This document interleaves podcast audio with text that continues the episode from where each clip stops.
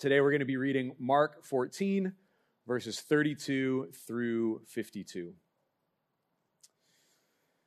And they went to a place called Gethsemane. And he said to his disciples, Sit here while I pray. And he took with him Peter and James and John and began to be greatly distressed and troubled.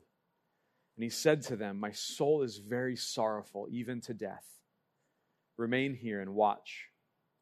And going a little farther, he fell on the ground and prayed that if it were possible, the hour might pass from him. And he said, Abba, Father, all things are possible for you. Remove this cup from me, yet not what I will, but what you will. And he came and found them sleeping. And he said to Peter, Simon, are you asleep? Could you not watch one hour? Watch and pray that you may not enter into temptation. The spirit indeed is willing, but the flesh is weak. And again he went away and prayed, saying the same words. And again he came and found them sleeping, for their eyes were very heavy, and they did not know what to answer him. And he came the third time and said to them, Are you still sleeping and taking your rest? It is enough. The hour has come. The Son of Man is betrayed into the hands of sinners. Rise, let us be going. See, my betrayer is at hand. And immediately while he was still speaking, Judas came, one of the twelve, and with him a crowd with swords and clubs from the chief priests and the scribes and the elders.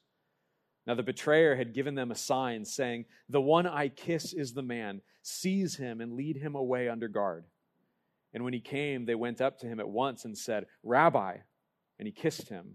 And they laid hands on him and seized him. But one of those who stood by drew his sword and struck the servant of the high priest and cut off his ear. And Jesus said to them, Have you come out as against a robber with swords and clubs to capture me? Day after day I was with you in the temple teaching, and you did not seize me. But let the scriptures be fulfilled. And they all left him and fled. And a young man followed him with nothing but a linen cloth about his body, and they seized him but he left the linen cloth and ran away naked. Let's pray together.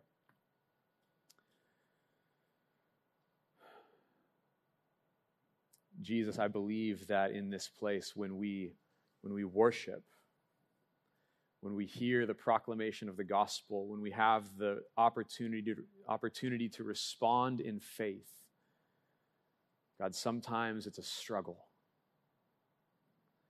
And so, Lord, I pray for us in this place as we as we do war. You said the the, the spirit indeed is willing, the flesh is weak, Lord. As as our spirit and our flesh war, God, we cast ourselves at your feet.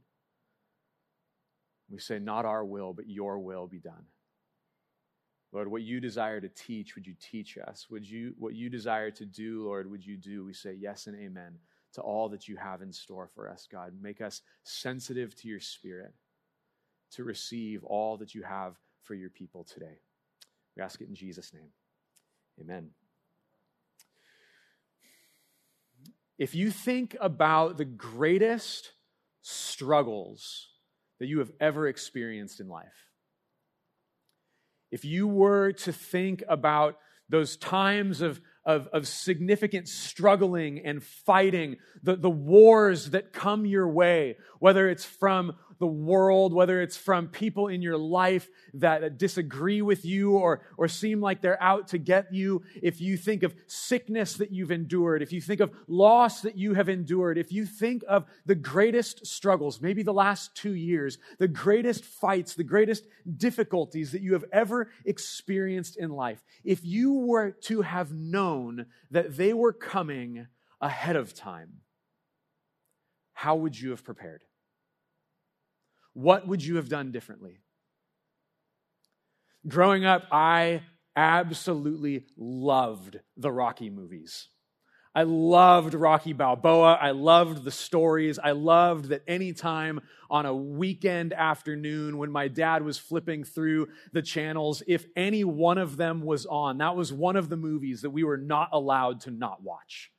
We had to finish it. And sometimes that meant like Rocky marathons right? They were like all, all day, Saturday and Sunday, We'd be watching the Rocky movies. And there's something I love about the Rocky movies is that they have the greatest training montages. You know what I'm talking about with the, the scenes where just Rocky is preparing? Like, Rocky knows that a fight is coming. He knows that a battle is coming. He knows he's going to have to fight, you know, Apollo Creed or Clubber Lang or, you know, whoever it is. And he's, he's going to have to fight him. And so he's got to get ready. And so he's mixing up the raw eggs, right? And he's punching sides of beef and he's doing one handed push ups and running up flights of stairs and shadow boxing at the top of the stairs. He knows that a fight is coming and he has to get ready. Imagine how different the Rocky movies would be if he learned he was getting a rematch against Apollo Creed. And so he eats a carton of ice cream and takes a nap. It'd be a very different movie. you know, it's not, Adrian, I did it. It's like, what happened? You didn't train. You weren't ready. You weren't prepared. It'd be a very different kind of story. See, prior to this passage in our text in Mark 14, Jesus warned his disciples a fight is coming. A fight is coming. He says that one of you is going to betray me. Peter, you're going to deny me three times before the night is even done, and all of you will fall away. And so he takes them into a garden called Gethsemane, and he tells them to get ready. He says, Watch and pray. We know this to be true in our own lives. We know that fights are coming. We know that struggles will come and go. Some feel like they sneak up on us. Some of you may feel like you're in the midst of, of a battle that you did not expect right now, or maybe it's a battle that you did expect. Maybe it's a battle that you continue to face. The same thing comes and goes. And the invitation to us today is to be prepared to be ready, to not be caught off guard when it comes, to watch and to pray. But this passage gives us more than just a game plan for when temptations come. This passage pulls back the curtain, and we get to see the truth about temptation. See, it's appropriate that our passage takes place in a garden. It's reminiscent of the first pages of the Bible when the first humans walked with God in the Garden of Eden. Here, the disciples are walking with God, the Son of God, Jesus Christ, in a different garden. And so we're supposed to think about the temptations that took place in that first garden and the temptations that take place in this garden. And so it's at this point that all of humanity can find itself in this story. You're intended to see yourself and your temptations and your struggles in this story. Because the first truth about temptation that we learn is that temptation is a universal experience. Temptation is a universal experience. It's not just you. The enemy wants to corner you and tell you that nobody understands. Nobody knows what you're going through. Nobody knows what you've done. Nobody knows how hard this is for you. And you just need to keep it quiet because if you told people, they wouldn't understand. And that is a lie. Everybody knows what you're going through. They might not know the specifics, but they've got their own temptation. They've got their own battle. They've got their own struggle. There is nothing that you encounter, no sin and temptation, that is not common to humanity. The scriptures say it, it is true. The enemy wants you to be ashamed, wants to keep you in the dark. But the good news about the universal experience of temptation is that in this room, you've got brothers and sisters who know. They get it. They understand. They have been there, and they probably are there as well. Temptation is a universal experience. But even people who don't know God's law, even people who don't know God's high moral character, experience temptation. Because we are not only finding ourselves unable to keep God's incredibly high standards, but we struggle to keep our own standards. There's a, a story, a thought experiment that illustrates this. Imagine when you were born, an invisible tape recorder was hung around your neck.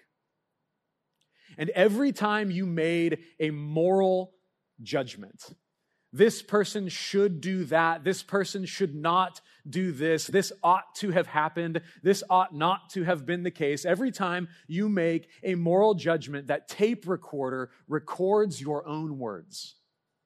And what if when you died and you stood before God, it was not His law that was read, but it was your own?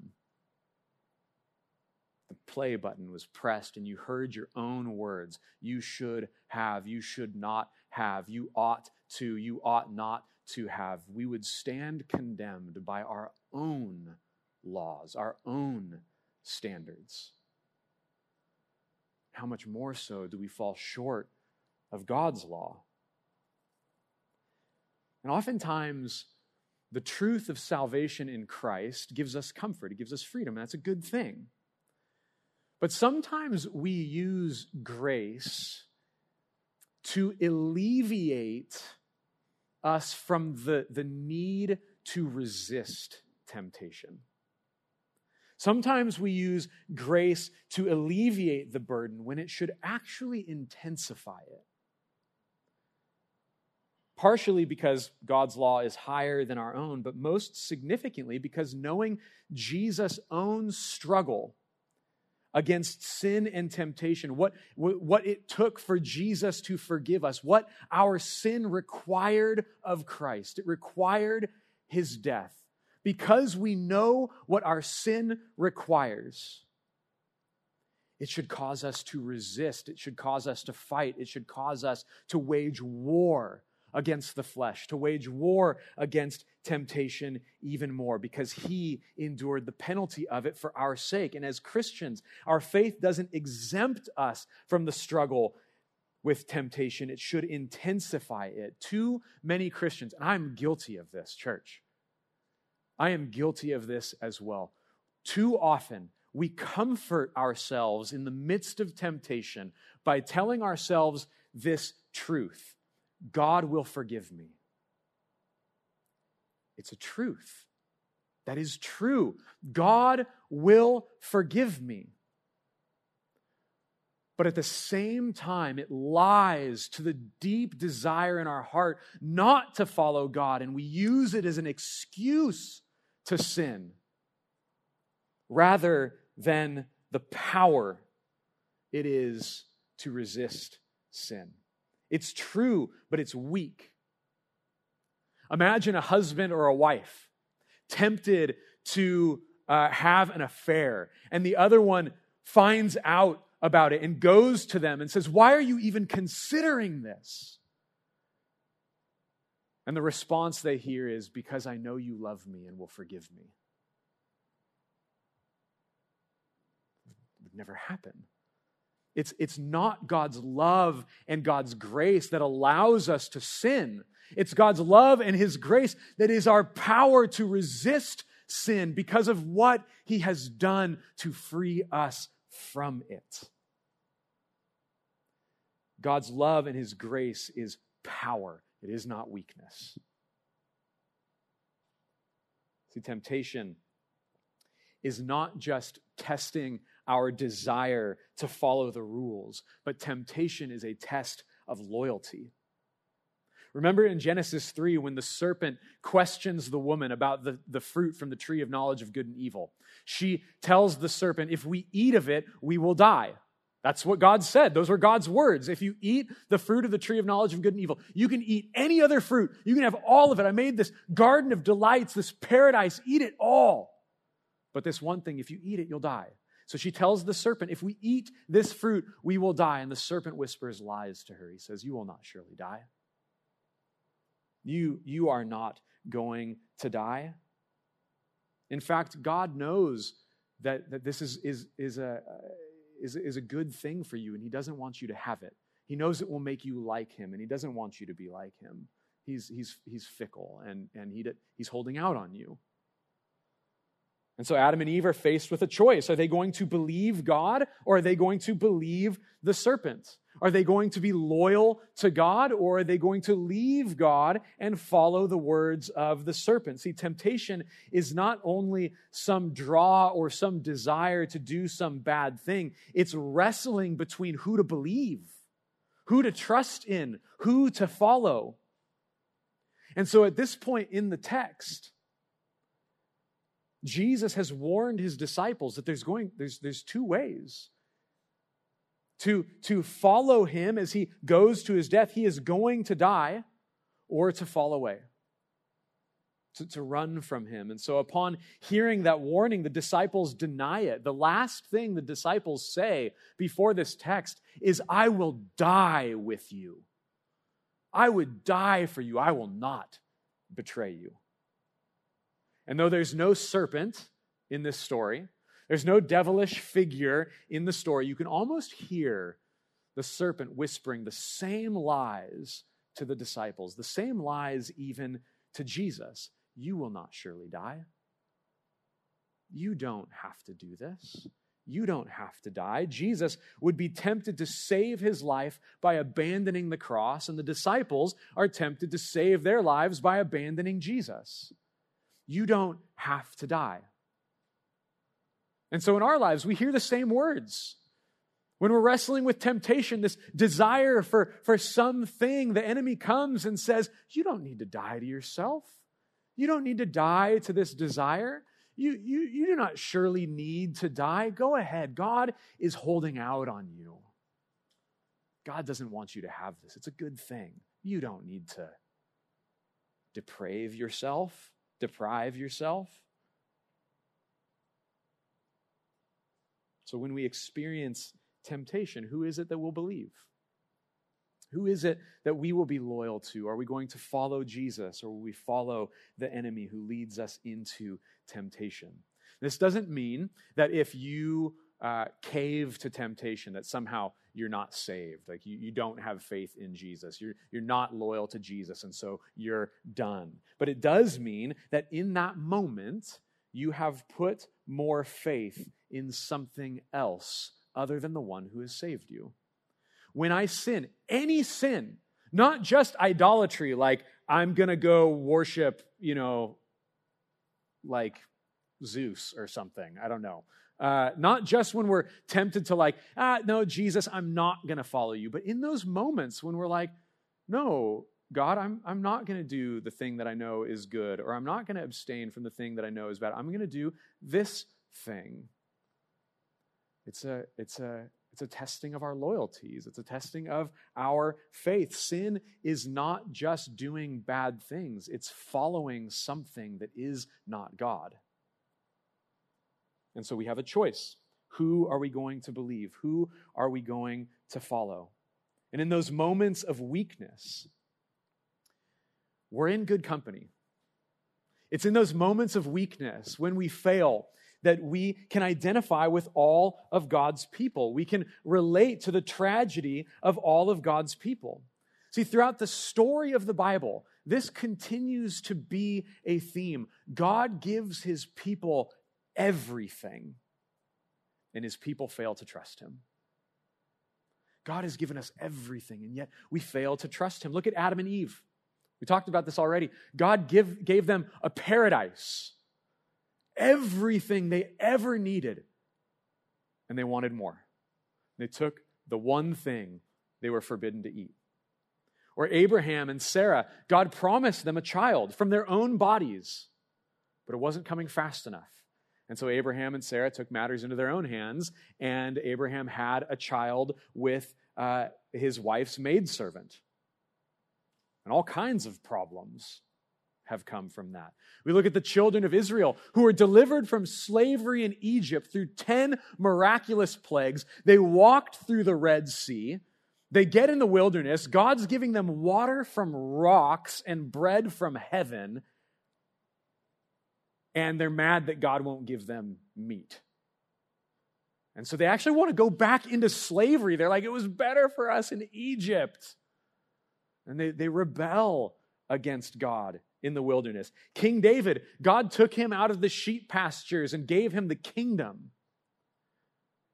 And he took for himself another man's wife and had him murdered. Because apparently God hadn't given him enough. And then his son Solomon, God gives him the kingdom and, and wisdom and glory and wealth and long life. And he takes for himself more wives than there are people in this room, not even including his concubines. And he goes and worships their gods. When God had given him everything, the disciples of Jesus had God Himself in front of them, had the words of eternal life. Jesus told them that he must die. One minute they pull out a sword and cut off a dude's ear, and the next minute they abandon him, literally run away naked with nothing. And so we see the story of God's people in our own lives. We know that there are going to be times, there's times in the past and there's times ahead when we'll struggle to believe God and instead we'll, we'll side with the world or, or we'll side with the devil or we'll decide uh, uh, with our own hearts. And so this, there's another tragedy of God's people, not just that we have everything from God and, and, and don't trust Him, but even when we know temptations come, we fail to prepare. We're not prepared for them. Even the greatest of the biblical heroes failed when temptations come. We, we know that they're coming. And so, like the Rocky movies, we've got to prepare, we've got to get ready. But how? And Jesus tells us very simply watch and pray. To watch is to be alert, it's to be awake, it's to be on guard, it's to put up your dukes, it's to get in the fighting stance, ready to go. You know that temptations are coming, you know that struggles are coming, you know that difficulties are coming your way. Be prepared, don't be caught sleeping. Be on guard. For many of us, we would do ourselves a great deal of good to be honest about our weaknesses it's the, it's the, the, the things that we don't struggle with typically that aren't, you know, like deep seated weaknesses that they come our way and we're like, that's not my issue. I don't struggle with that. I'm not, you know, I don't struggle with addiction or I don't struggle with this or whatever it is. And we think that we're doing pretty well because of the things that we don't struggle with. But we would be very wise to invite people into our lives who can point out our blind spots. Right? It's the the, the career ending injuries in football don't come from the hits they know are coming, it's coming from the blind spot. And so often we, you know, we, we see ourselves, this is this just image in my life when I see myself like, I see like a victory over a particular temptation and like I start to celebrate and then I get clocked upside my head from something I didn't see coming because I've got blind spots. And we've got blind spots. And so we would be wise to, to be aware of our blind spots. We'd be wise to, to, to watch, to be on guard, to be prepared, to be aware of the things that influence us. And so for some, it may be as simple as maybe you need to cut out watching certain movies that, you know, lead you to violence or lust or greed or whatever it is. Just simply, that's a blind spot. And so I'm going to put those things aside. Or maybe you see how it's in times when you are given to alcohol that you're more likely to do the thing that you don't want to do. And so you need to cut drinking from your life. Or maybe it's boundaries that you need to set up in particular relationships. This is a thing for me, people. When I am around my siblings, I love my family. I love my family. But as soon as I'm in the context of my family, my siblings, and my cousins, who I, I love dearly, I, I just I find myself being 18 year old Adam before salvation. And they have that influence on me. And so my wife knows, and I know that when I'm going to be around family, I've got, like, I, I have to be on guard. I have to be aware of my temptation to, to be like them to do those things or whatever it is, as much as I love them. Some of us need to be aware of how insecurity or feelings of being overwhelmed drive us to find comfort and security in other things. Watch. Be on guard. You are in a war. You are in a spiritual war. The moment you put your faith in Jesus, a target was put on your back. And the enemy wants nothing more than to take you out. Be on guard. Be watchful. Be ready. Know yourself. The spirit is willing, indeed, but the flesh is weak. The flesh is weak. So be watchful, but also be prayerful. Jesus knows in this text that the greatest fight of his life is ahead of him. And so what does he do? He comes into the garden and he collapses to the ground. It says he falls on the ground and he cries out to God. He goes to the only one he knows can help him and can strengthen him for what is coming. He even asks God to take it away if it's possible. He says, if there's any other way, if there's any other way to accomplish salvation, if there's any other way to remove this cup from me, do it. But not my will. Your will be done. And he submits himself to God. See, many of us know the collapse and the cries. You know very well the collapse and the cries on the other side of temptation when, when, when we've fallen, when we've failed, when we haven't been faithful. We know the collapse and the tears. Lord, forgive me again. Forgive me again. I did it again. We know that feeling of shame. We know that feeling of insecurity. We know that feeling of pain, that brokenness. Imagine how much more victory we would have over sin and temptation if the collapse and the cries came before the temptation did. If we consistently prayed for deliverance and not just forgiveness only if we went to war in life and in prayer, God, I know that temptations are coming this morning. I know that temptations are coming this week. I know that there's going to be opportunities to turn away from you. I know, deliver me. Deliver me from temptation. God, whatever this thing that you're calling me to that I'm afraid of, I know that I'm weak. I know I'm going to get into that opportunity to do this good thing, and I'm not going to be able to do it. Lord, not my will, but your will be done. Give me strength. Whatever cup you ask me to drink, give me the strength to drink it. Whatever good work you ask me to do, give me the Spirit of God to do that thing. We would have so much more victory in life if we prayed on this side of temptation and not just for forgiveness on the other side, especially with our relationships in the church. With our brothers and sisters in Christ. Like the disciples, we know that temptations come. And when they come, will we be prepared or will we be caught sleeping? See, so often in my Christian life, I've looked at this passage and I want so badly to identify with Jesus.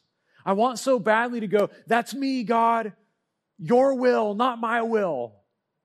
Yes, Lord, I want to do, I want to do great things for you. I want to accomplish great things for you. I want to do these great things. But so often, and, and, and you can you can attest to this, we we don't identify with Jesus. We identify with the disciples. They're so close to Jesus and they reflect the tragedy of the human experience when it comes to temptation. And the scriptures are true. There are none who are righteous. All have fallen short of the glory of God. But this is what you need to know today Church, if you have trusted in Jesus, and if you are here and you've not put your faith in Jesus, this is the thing that you need to know. When you look at your life and you see that it is not, your life is not what you have desired it to be, your life is not what you want it to be, your actions have not aligned with the way you think you should have lived, here is what you need to know. Though we all fall short, God does not. God does not fall short in this scene, we do see the tragedy of God's people, but we see the victory of Jesus. We see the victory that Christ has accomplished. And we are not only supposed to look at that as an example. Yes, Christ is our example, but we look to that. We look to Christ's victory and we are invited to share in his victory. We are invited to share in his triumph over temptation. Jesus is the triumph that we have received. On the surface, it can look, it can, you can look at Jesus in Gethsemane and, and maybe, maybe it's difficult to see how this is a victory. His agony is unbearable. The Gospel of Luke says that Jesus is under such stress and emotional turmoil that he is sweating drops of blood, which I'm told is an actual medical condition that I can't name right now, but it's an actual thing that he's sweating drops of blood. His friends are not there for him, his friends abandon him. It would appear that God doesn't answer his prayers, or at least doesn't answer them affirmatively says no to what Jesus is asking for. He's betrayed and arrested, and he heads toward his death. We can look at this and go, how in the world is this victory for Jesus? We need to understand what's really going on here. See, you in your life, you might feel right now like you've been abandoned by people who know you and love you, who are supposed to care for you, who are supposed to do life with you, who are supposed to be along the ride for you. Maybe the agony in your life right now is feeling unbearable. Maybe you're feeling like God isn't hearing your prayers or God isn't answering your prayers. And you're afraid of what's coming in the future. You need to know that Christ leaves the Garden of Gethsemane victorious. And whatever you are facing, not only can you have victory, but you already have victory. Jesus is faithful where all of humanity has failed, where everyone else has turned away from God to save themselves. Jesus has sacrificed himself to restore you to God. When sin and desire for things in this world are often a an, a, an excuse to run away from God, the temptation in the garden drives Jesus into a deeper intimacy and honesty with God. He cries out, Abba, Father, this intimate term of endearment of a, of a child to their father. Papa, Daddy, if there's any other way, I'll do it. But not my will, your will be done. Make no mistake, Jesus did not look forward to the cross. He was not excited about it. But it was for the joy that was set before him, obedience to the Father, intimacy with his bride, the church, that he endured the cross. He despised the shame. He holds nothing back and gives himself completely to the work that God has for him. And as much as he desires to find another way, at the end of his prayer, not my will, but your will be done. He submits himself to the Father's will, no matter what it would cost him. This is Christ's victory faithfulness, where all else have failed. And so we are not saved by our own ability to be faithful to God. If you look at your life and you look at your track record and you look at the failure and you try to come up with proof that you are a believer, that you are saved, you're not going to find it in your actions. You're going to find it in Christ's actions. You're going to find it in what Jesus has done for you. We are saved by Jesus Christ's own faithfulness. He is the sinless and the righteous one. He is the one who was perfectly faithful in the struggle against temptation, even to the point of death. And it's through faith in Jesus that we are united to Him so that His faithfulness becomes your own. It is through faith in Christ's faithfulness that you are regarded faithful. It is because of what Jesus has done for you. And so all you have to do is not, I need to defeat this sin. I need to get this out of my life. I need to clean up my life before I come to Jesus. All you need to do is receive the faithfulness of Christ that he has lived for your sake so that you could be regarded faithful. This is Christ's victory. And Christ's victory is not just for his behalf, but Christ's victory is our power. Christ's victory in the Garden of Gethsemane, Christ's victory on the cross is your power to return to Christ if you have fallen short. If you have failed, if you've sinned, if you've turned away from God, even lived a season of your life apart from Jesus, Christ's victory on the cross is your power to return to Christ even when we've failed. When you've caved to temptation, Jesus was faithful on your behalf so that you can return to Christ no matter what you have done or what you have left undone. God never disregards you because of your sin, but always regards us as righteous because of Jesus' faithfulness. This is why Romans 5 1 can say, Therefore, since we have been justified by faith, we have peace with God through Jesus our Lord. This is what justification means. Though you are not righteous, you have been declared righteous because of what Jesus has done. And so, if we are righteous in spite of our sin because of what Jesus has done, then even when we fail, even when we abandon Him like these disciples did, we are always invited to return as these disciples did. One of the craziest things about this passage is these disciples, the same people who ran away naked, fled, abandoned Jesus are the same disciples in the book of Acts who bring the gospel to the ends of the earth, who heal the sick and cast out demons and, and suffered persecution and went to their own deaths boldly. And the only difference between the disciples in Gethsemane and the disciples in the book of Acts is that they have the Holy Spirit, which imparts Christ's victory to them if you are struggling with failure, maybe even walked away from Jesus for a time, if you believe Christ's victory is applied to you through faith, you can take comfort and return to Him, not with shame, but with your head held high and joy in your heart, knowing that your Father in heaven receives you. Some of the greatest leaders know that they were once the greatest sinners. And so I believe that there are people here who need to hear this. Do not give up. God can remake you.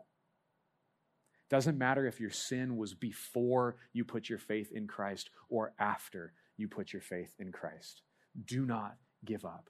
God can remake you. He makes you a new creation by His Spirit. Christ's victory is our power to return when we've failed, but Christ's victory is also our power to prepare. We know that temptations are coming, so we should use that warning to drive us into deeper intimacy with God, to collapse at his feet. Abba, Father, deliver me, yet not my will, your will be done. It's important to recognize that Jesus doesn't come to God complaining. See, to complain is to uh, resist God's will for your life. Jesus comes lamenting. Lamenting is recognizing the struggle, recognizing the pain, but always submitting yourself to God's will. You are invited to lament, to come to God and tell Him how you feel. One of the most powerful experiences can just be telling God how you feel, not asking Him for anything, not praising Him for anything, but just, hey, God, this is how I feel. And this is really hard for me. And I want to know how to accomplish your will in this season in my life. By the power of the Spirit of Christ who dwells in you, Christ's victory is your power to prepare for struggle. And Christ's victory is also our power to overcome. Romans 8, 35 through 37 says, Who shall separate us from the love of Christ? Shall tribulation or distress or persecution or famine or nakedness or danger or sword? No, in all these things we are more than conquerors through him who loved us.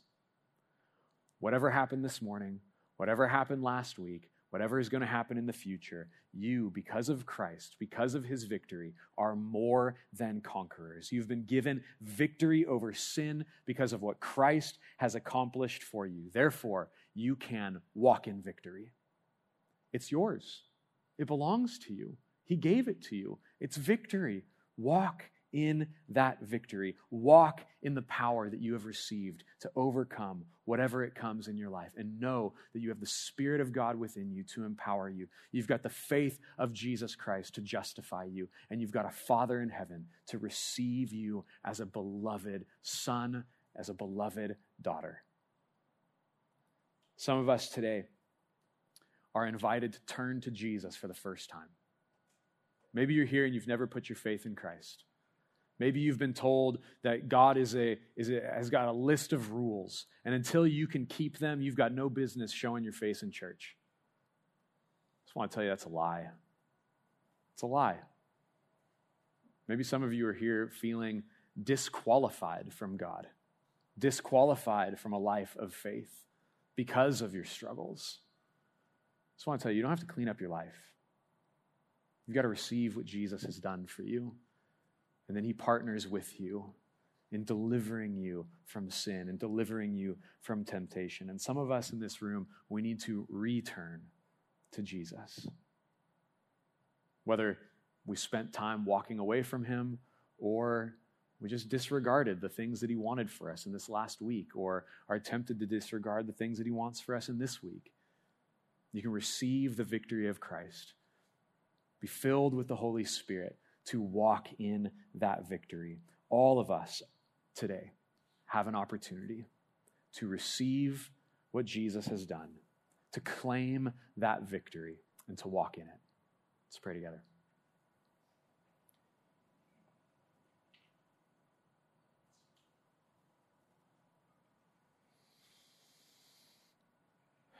God, I know right now, as we talk about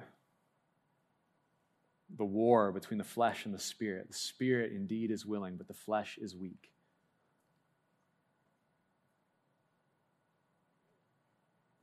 God, maybe there's things in our lives, maybe there's something going on in, in the mind of, of one of your people here, Lord, that um, they're wrestling. They know that there's a thing in their life that you don't want for them, but they're, they don't know if they can let it go.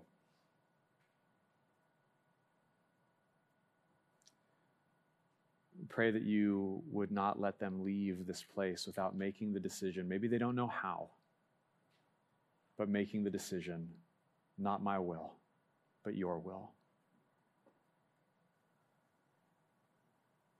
And God, I pray that you would help us all to receive your victory, to receive what you have accomplished in our salvation, and to walk in it, celebrating Jesus, you walked out of that garden under guard, and yet you were king, presiding over it all, and you were triumphant. And so, Lord, whatever this life brings, whatever uh, your will for us is, whatever you're calling us to, it might feel restricting, might feel dangerous. But if we're following Jesus, we can we can walk triumphantly the victory that you've given us, Lord. God, I pray that you would fill this place with your comfort. I pray that you would fill this place with your presence. I pray that you would fill this place with your power. Holy Spirit, fall on this place.